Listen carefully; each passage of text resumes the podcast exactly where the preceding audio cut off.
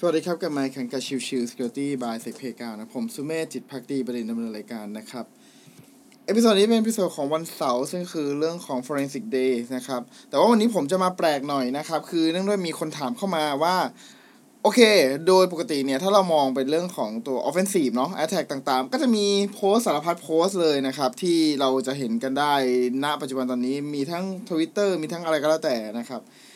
แต่ถ้ามองเป็น digital forensic อะ ศึกษาที่ไหนดี อันนี้เป็นสิ่งที่ผมได้รับคำถามมา แล้วเออ ผมก็คิดว่าเออโอเค ผมก็คิดว่าคนไม่กี่คนที่จะสนใจเรื่องของ digital forensic หรือในเชิงของ incident response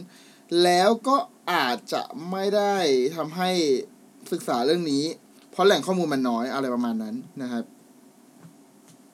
ทีนี้ก็เลยมองว่าโอเค ถ้างั้นเดี๋ยวเรามาคุยเรื่องนี้กันดีกว่านะครับ คือจริงๆแล้วเนี่ยถ้าถ้าเอาจริงๆแล้วควรจะดึงคนคนอื่นเข้ามาด้วยเนาะแต่ว่าเนื่องด้วยตอนนี้ผมอยู่ในสภาวะเรื่องของโควิด -19 แล้วงานมันโหลดมากนะครับ แต่ละวันเนี่ยผมได้กว่าจะได้ทำงานของตัวเองมันช้ามากนะครับบางครั้งคือทำงานของตัวเองทีก็สามทุ่มสี่ทุ่มไปแล้วอะไรเงี้ยดังนั้นการที่จะชวนใครมาอัดพอดแคสต์ก็ค่อนข้างจะยากนิดหนึ่งนะครับ ก็เลยพยายามจะพูดในมุมมองของตัวเองละกันนะครับ ว่าเอ้ยแล้วโดยปกติผมจะศึกษาเรื่องของ digital forensic หรือเรื่องของ incident response อย่างไรนะครับ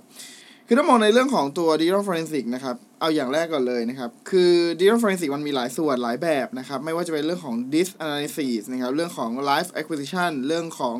เอ่อตัวของ artifact ต่างๆอะไรเงี้ยครับ ดังนั้นเนี่ย มันจริงๆแล้วมันมีแหล่งข้อมูลให้เรียนรู้เยอะมากนะนะครับ ซึ่งดังนั้นส่วนหนึ่งเลยก็จะเป็นเรื่องของ Twitter นะครับ ถ้าเราสมมติใครสนใจนะครับในเรื่องของตัว digital forensic เนี่ย เราสามารถหาข้อมูลของ digital forensic ได้ง่ายๆนะครับ โดยใช้เป็น sharp digital forensic นะครับ ซึ่งแน่นอนว่ามันก็จะมีขึ้นมาหลากหลายและเยอะมากนะครับ แต่ถ้าสมมุติว่าอยากจะได้เป็นลักษณะของตัว account ผมก็จะมีมาแนะนำประมาณ 5 account นะครับ มาเริ่มกันที่ account แรกนะครับ account แรกจะเป็นของทาง blue team new นะครับเอ่อหรือถ้าใครตามนะครับจะเป็น SI blue team sec 1นะครับ ซึ่งก็เป็นแหล่งข้อมูลชั้นดีในเรื่องของตัว blue team นะครับ ซึ่งคำว่า blue team ที่ว่ามันจะมีทั้งเรื่องของ digital forensic เรื่องของ incident response ด้วยนั่นเองนะครับ ซึ่งแน่นอนว่ามันมีทั้งเรื่องของลักษณะที่เป็น ตัวเครื่องมือช่วยต่างๆนะครับ แล้วก็ตัวของบทความที่น่าสนใจเกี่ยวกับเรื่องของ defensive นะครับ ถ้ายังไงผมแนะนำให้ลองไปติดตามดูนะบ blue team news นะครับ assign blue team sec 1นะครับ อันที่สองนะครับจะเป็น the DFIR report นะครับ the DFIR report ก็เป็นอีกหนึ่งในเอ่อ account ที่ค่อนข้างจะอัปเดตบ่อยนะครับในเรื่องของพวก malware analysis ต่างๆ พฤติกรรมต่างๆ แล้วก็ออกสรุปออกมาเป็นแบบ mystery นะครับ ซึ่งทำให้เราสามารถวิเคราะห์หรือว่าเข้าใจในเรื่องของตัว malware นั้นๆ ได้ง่ายขึ้นนะครับ รวมถึงถ้าเป็นลักษณะของตัวพวก C2 ต่างๆ เขาก็มีพยายามจะ list มาด้วยเช่นกันนะไม่ว่าจะเป็นเรื่องของตัว Metasploit Server ที่สามารถเข้าถึงได้จากอินเทอร์เน็ตหรือ Cobalt Style Server เองก็ตามอะไรพวกนี้นะครับ สิ่งที่เราได้พวกนี้ออกมาเนี่ย เราก็นำไปลักษณะของการทำ blacklist ในตัวของ C2 list อะไรประมาณนั้นนะครับ ถ้าใครอยากตามนะครับก็จะเป็น assign the DFIR report นั่นเองนะครับ ตัวต่อมานะครับก็จะเป็นตัวของแพลตฟอร์มนะครับของตัว blue team labs online นะครับก็โอเคในในส่วนของ blue team labs online จริงๆ เขาก็ทำในเรื่องของพวกเอ่อคอร์ส training เกี่ยวกับเรื่องของ blue team นะครับเอ่อก็ถ้าใครสนใจลองลองเข้าไปดูได้นะครับ มันจะเป็น assign blue labs ออนไลน์นะครับซึ่งอันนี้เนี่ยจริง ๆ แล้วตัวผมเองก็เข้าไปเล่นบ้างบางส่วนนะครับเอ่อโดยส่วนตัวเองผมเองก็ก็ค่อนข้างเขาเรียกว่าอะไรดีอะ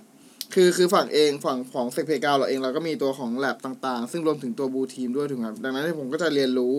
เออแหล่งต่างๆ ซึ่งไอตัวของบูแลบเออบูทีมแ a บก็ก็ถือว่าเป็นหนึ่งในช่องทางที่ผมพยายามที่จะติดตามด้วยเช่นเดียวกันนะครับ อีกอันหนึงนะครับที่เป็นที่ยอดนิยมมาก ๆนะครับ แล้วก็ถือว่าเป็นแหล่งข้อมูลชั้นดีในเรื่องของ การเรียนรู้เรื่องของพวกการทำ malware analysis นะครับ ก็จะเป็น malware unicorn นะครับเอ่อ malware unicorn เนี่ยถือเป็นช่องทางที่คนติดตามเยอะนะครับในในเรื่องของเอ่อพวกเรื่อง malware analysis นะครับ หากใครสนใจก็ลองไปที่ assign malware unicorn นั่นเองนะครับ อีกคนหนึ่งนะครับที่เป็นเอ่อ DFIR researcher นะครับ ชื่อว่า Zach นะครับ หรือ assign SVC H0 ST นะครับ หรือ จริงๆ ก็คือเขาพยายามจะตั้งชื่อให้มันล้อกับตัวของ SVC host ซึ่งเป็น service ที่ถูกมักถูกใช้โดยมาแวร์ในการที่จะทำ persistent ต่างๆ นั่นเองนะครับ ก็ถือว่าเป็นอีกคนหนึ่งที่ผมตาม แล้วก็เป็นอะไรที่ได้ประโยชน์มากๆสำหรับคนนี้นะครับ โอเค ก็อันนี้คือส่วนของ Twitter นะครับ ซึ่งอันแน่นอนว่า Twitter ก็แค่ส่วนหนึ่งเท่านั้นนะครับ อีกส่วนหนึ่งนะครับที่เป็น Community นะครับเป็นแหล่งในเรื่องของการพูดคุยสื่อสาร กันในเรื่องของตัว Digital Forensic นะครับ ก็จะมีตัวของ Discord นะครับ ที่ผมเข้าไปดูประจำนะครับ ก็คือตัวที่เป็น Discord ชื่อว่า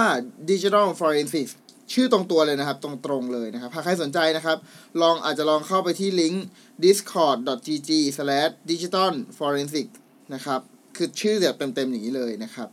ลองลองลองเข้าไปดูครับเผื่อใครสนใจ แล้วมันจะมีแยกเป็นหมวดหมู่ต่างๆ เยอะแยะมากมายครับ ไม่ว่าจะเป็นเรื่องของ cloud forensic memory forensic vehicle forensic OSNT และอื่น ๆ อีกมากมายนะครับซึ่งถือเป็นแหล่งข้อมูลชั้นเยี่ยมในเรื่องของออทำเรื่องของการเรียนรู้เรื่องของ digital forensic นะครับจริง ๆ แล้วนอกเหนือจาก digital forensic ด้วยแหละก็คือมีเรื่องของพวก incident response ด้วยนั่นเองนะครับส่วนที่เหลืออีกช่องทางอื่น ๆ ที่ผมมักจะหาในเรื่องของข้อมูลนะครับ ก็จะเป็น GitHub ครับก็จะเป็นค่อนข้างจะตรงไปตรงมานะครับ จะเป็น ส่วนที่เราสามารถเข้าไปหาไม่ว่าจะเป็นเรื่องของพวก Sigma รูต่างๆ หรือตัวของ